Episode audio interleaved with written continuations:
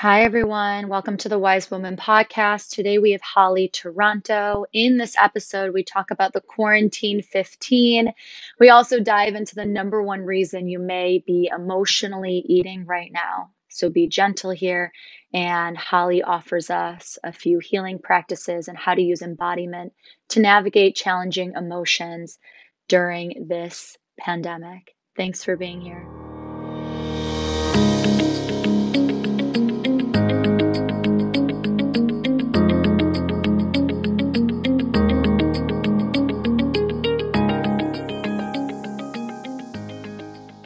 Hi, everyone, and welcome to the Wise Woman podcast. I'm so excited to have Holly Toronto here. Hi, Holly. Hi, Erin. Thank you for having me. Thanks for being here. I'm super excited to dive in. And I want to start with really this conversation that I see a lot on social media quarantine 15. yes, it's a big topic of conversation right now. Um, do you want me to just go ahead and, and jump in and talk about that? Yes, let's do it. yeah, so um, just so listeners know a little bit about where I'm coming from. So I am certified as a health coach and I specialize in body image and intuitive eating for women. And what that really means is that I'm helping women look at their relationship to their body and their body image as sort of an entry point into health and well-being and connection to themselves.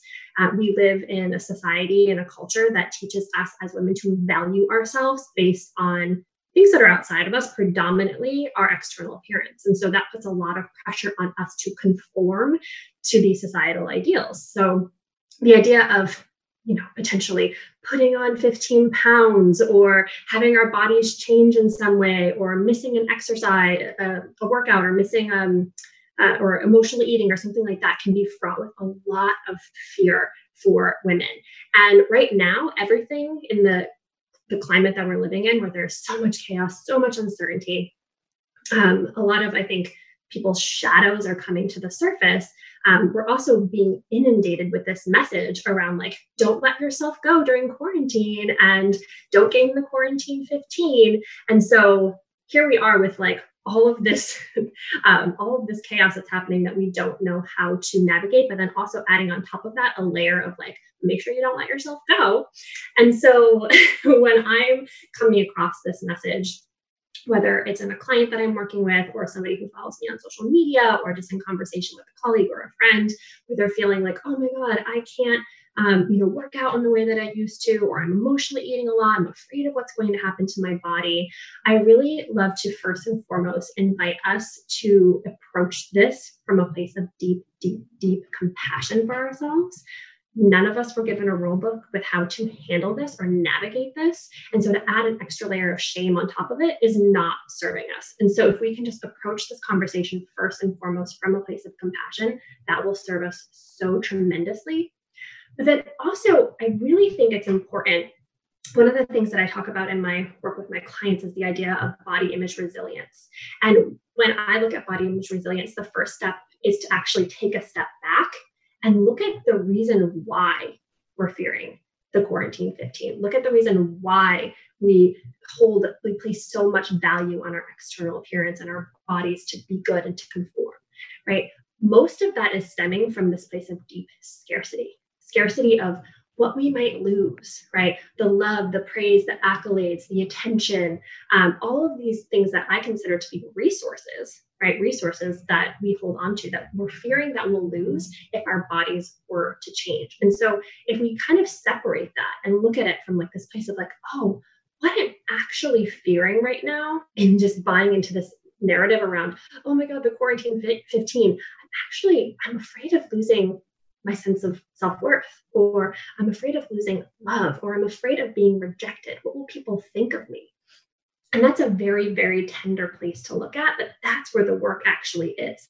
Because so much of our body image is actually a projection of how we feel about ourselves as a whole and less about what the body looks like, if that makes sense. Uh, yeah, this is the psychology of eating. It's the reason I went back to school for clinical psych as opposed to like going down the dietetics route. Absolutely. I mean, the way we feed ourselves is at like the form of of highest self-love and highest nutrition. Something that I've been loving right now is when we look at well-being in quarantine, it's all these different elements. We thought we would feel fulfilled when we put in 8 to 9 hours of work a day, but really it's this percentage of work and this percentage of meditation and mindfulness and exercise and eating food that is actually nourishing. It's really a holistic approach and it sounds like that's what you take. Yeah, yeah, it's it, it's the truly holistic approach because I think in, you know, right now diet culture has sort of taken the idea of holistic health and made it just about physical health. And, and, physical health is incredibly important. It's something that I value for myself and for my clients. But if we're going to take a truly holistic approach to our well being, it does include all of those aspects of ourselves, including spirituality, including our emotions, our mental well being, our creativity. We are dynamic human beings, right? With lots of different facets of us. Um, and we, when we put too much emphasis on one of them, the other tends to suffer. And if you're listening to this right now and this resonates and you're being hard on yourself for eating outside of your scope of quote unquote what healthy looks like for you, be gentle here. I mean, if Holly and I really want to get to anything, it's like now is not the time to be hard on yourself. Now is not the time to shift your diet. Now is not the time to do a crazy deep detox. It's a time to eh, eat and be gentle as as much as you can and I love how you sent me the question, the number one, what's the number one reason you might be emotionally eating? I know I'm doing this right now. I know that this is something that just, I just want my tortilla chips. Like this is just let me have it. Mm-hmm. Maybe a little more coffee than usual. And that's been really mm-hmm. healing for me. But what's underneath that? Yeah. So um, I think that the dominant narrative around emotional eating, and, and this it's a valid conversation to have, is that we use emotional eating to shove down our feelings right? That's that's something and, and to me like that's part of it but it's oversimplifying what's actually really there.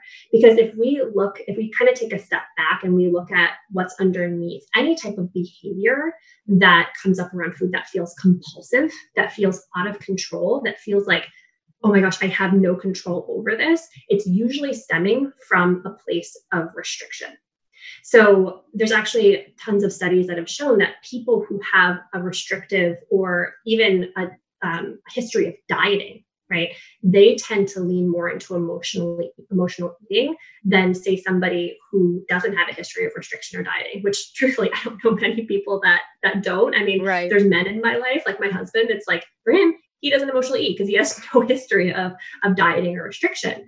Um, for me, I used to really struggle with emotional eating because I had this highly restrictive relationship with food.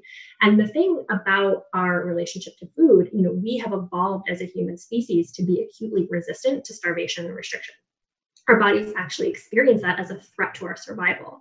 And so, anytime we're putting ourselves into this state of um, restriction, um, maybe even to the point of starvation, this simply going on a diet what that's sending a lot of signals to our brain that's like alarm bells of like oh my gosh this food is a scarce resource. And it can tend to heighten feelings of compulsion heighten cravings heighten this sense of like i can't stop thinking about food. And then on top of that um, when we are in a vulnerable state, right, and we're experiencing a lot of really intense emotions, um, it makes us that much more likely to lean into food to comfort ourselves right? So when we're looking at emotional eating, yes to feeling your emotions, yes to expressing them and moving them through your body, that's incredibly important work.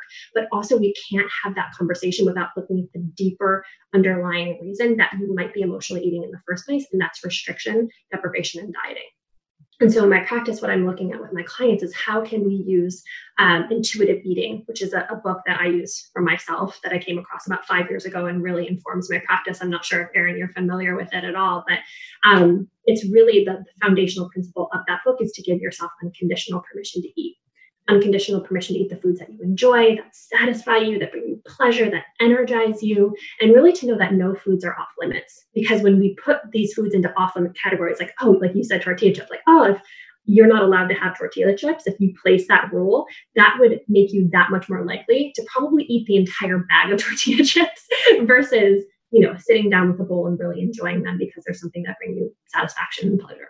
So really looking at that underlying reason why you might be emotionally eating. It's, it's looking at the restriction piece of it and really starting to lighten up on the rules, kind of going back to what we were talking about before. Like now is not the time to be on a diet. Now is not the time to be, now is the time to be gentle, to loosen up on these expectations and these rules that we place on ourselves. Women, Food, and God by Geneen Roth is the book yeah. that absolutely took my everything I believed about food, everything that came to my mind and my relationship to eating and nourishment that just blew it out of the water.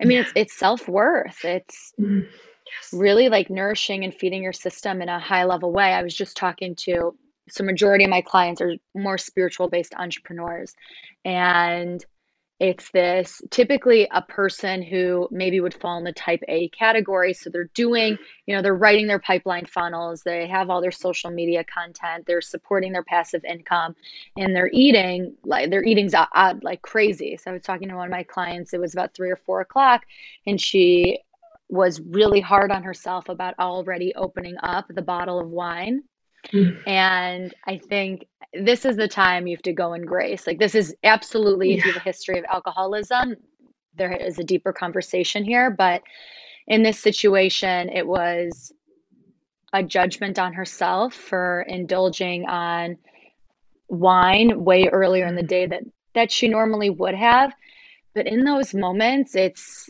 the doubling the devotion and compassion yes. gentleness yeah a hundred percent. I couldn't agree more because what what that tends to do when we bring in the shame, it's like you hear a lot of times people talk about like falling off the wagon, right? It's like, oh, I fell off the wagon. I might as well stay off, right? So when we're putting that shame and that guilt on top of the behavior, we're more likely to stay in that place of not honoring and not caring for our bodies than if we were to look at it with give ourselves grace, give ourselves compassion, and and just be like, okay, that happened, right? Kind of like let go of the emotional reaction that happened with it. It's like, okay, that happened. Now I get to move on with my life, right? What can I choose next time? Knowing that Beautiful. wine is always a choice. yeah, wine is always a choice. yeah, yeah, maybe not necessarily at three or four o'clock, but having gentleness mm-hmm. there when when it is time, when it is called. So, how can we use embodiment to navigate challenging emotions during this global pandemic?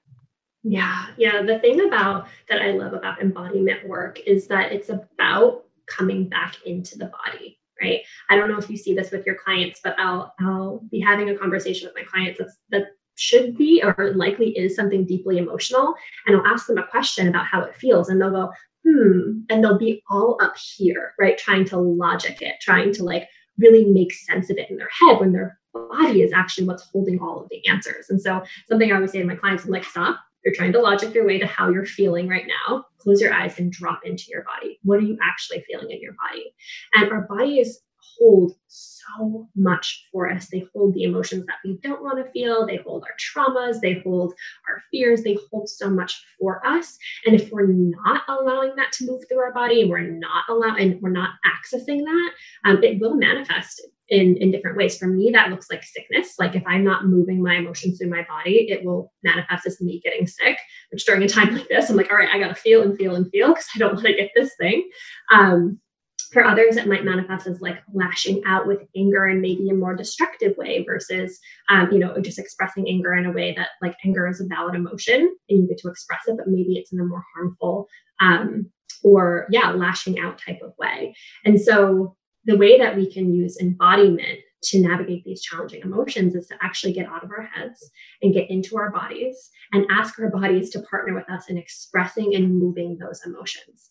And there's many different ways that we do this. I actually have um, a meditation series. It's an embodiment meditation series that walks people through um, tuning into their bodies and listening to what they have to say. Meditation is a great way to do it.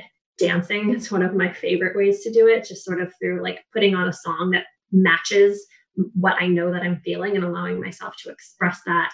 Um, any type of art. Sometimes I'll have my clients just like take a pen and like scribble if they're like feeling like anger or sadness. Um, really anything that allows us to just kind of connect deeper within our bodies so that we can move those emotions um, because they, they need to go somewhere. Oh, girl, yes. I was supposed to get married this weekend.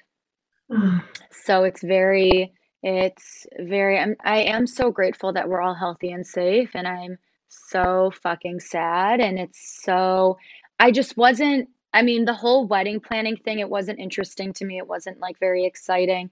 And then very slowly this like weekend crept up and I'm reacting in a way that is even shocking me hmm. at this level of like just like so like grieving what what this right now was supposed to feel. And in my, you know, thank God for my spiritual practices and for my incredible partner and, and family.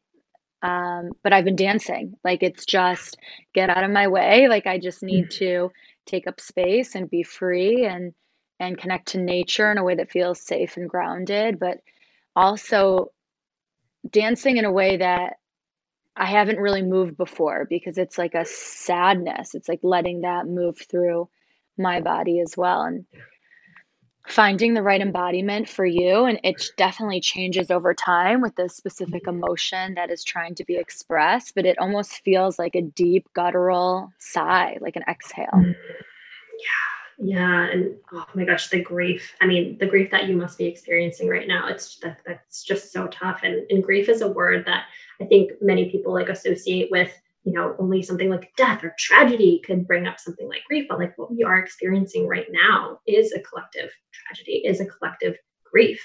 And so many people are feeling that and they're like, I like I don't know, am I allowed to feel this? Or there's this fear of like if I go into this feeling and allow myself to express it, am I gonna get stuck there? Right. So it's like, oh, I'll just use like, you know, sort of spiritual bypassing or affirmations to get over it. But no, like our bodies want to like they want us to express that um, and you know, that's something that I always say to my clients. It's like, yeah, these these emotions that you might be experiencing right now, some of them might be dark, right? Some of them might feel right. really consuming, but like I promise you, you have the strength to move through them. And if you don't, then like that's what coaches and healers are for. Like we can help you navigate and process and move through them. Um, but they're so incredibly valid. Every feeling that you have is so incredibly valid. And for all my empaths out there, just making sure that you are checking in and recognizing uh, what you are feeling is yours and it's not somebody around you. And I know for some people that does mean sleeping in your own bed at night, even if you are with a partner. And it does mean like really taking your own space if you can. And just being very conscious of what's your baggage and what's the people around you's baggage. Absolutely. Absolutely. So, what are the practices you're using right now to stay grounded? So, right now, I've been doing. Um, I just came across a, a breathwork practice called called the Wim Hof method. I'm not sure if you're familiar with it. Yeah, I've practiced yeah. with Wim. Yeah. Oh, awesome, mm-hmm. awesome! Yeah, I never like I like one day I knew that I needed breath work. Like it was just like my body told me like you need to breathe. Like anxiety, stress, all of that is causing you to like kind of tense and hold in your breath and not really um, breathe properly. So I just like went on YouTube and found like, what's a good breath work practice? And that's the one that came up. And so I've been doing that every single day. And that's been a really powerful practice for me.